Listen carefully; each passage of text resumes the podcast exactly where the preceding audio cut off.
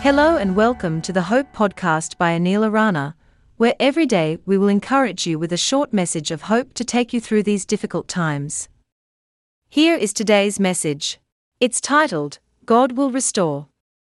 Hello and welcome to the Hope Podcast. I'm Anil Arana. Today we are going to talk about how God will restore what the locusts have eaten. Who among us has not been guilty of sin? Our lives are full of it before we come to know our Lord, but many continue to sin even afterward. We engage in sexual immorality, impurity, debauchery, idolatry, and witchcraft. We are given to hatred, discord, jealousy, fits of rage, selfish ambition, dissensions, factions, envy, drunkenness, and orgies. All are sins that Paul warned us against in his letter to the Galatians. We have lost years of our lives to these locusts, who have destroyed them with ravenous fury. Some of us despair that they are lost forever, but we can take hope from a great promise from God. Speaking for him, the prophet Joel said, I will repay you for the years the locusts have eaten. We can never recover these years, not literally. What God is promising to restore is the fruit that was lost, the harvest that was consumed. What we threw away with our foolishness, God will bring back with His grace because He is a merciful and compassionate God who loves us immensely and always wants to bless us. God cannot do this, however, if we give the locusts free rein.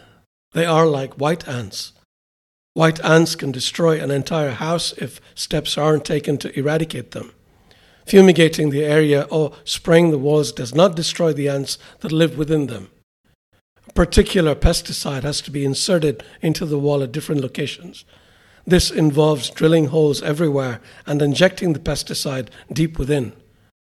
Some of us might be reluctant to do this because it will make the entire house appear unsightly, but what use is surface beauty if everything is being corroded on the inside, leading to complete ruin? Once the internals are made right, we can fix the externals too. It is the same thing with our lives. Very often we focus on the externals while we are rotting away on the inside. To fix this, we might want to withdraw into the wilderness to correct what's wrong. If we don't do this voluntarily, God might move us into it Himself. We need not fear, because God is right there with us. So even though we might feel alone, we are not. And when the process is complete, God will fulfill His promise to restore what was lost and more. Prophet Joel said, You will have plenty to eat until you are full, and you will praise the name of the Lord your God, who has worked wonders for you. Never again will my people be shamed. Therefore, don't be disheartened or despair about those wasted years. There are blessings in abundance in store for you that will more than compensate for what you might have lost if you get right with God. May the Spirit be with you.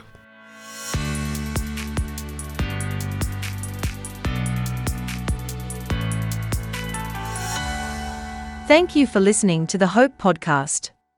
To view other great resources, visit www.anilarana.com. See you tomorrow.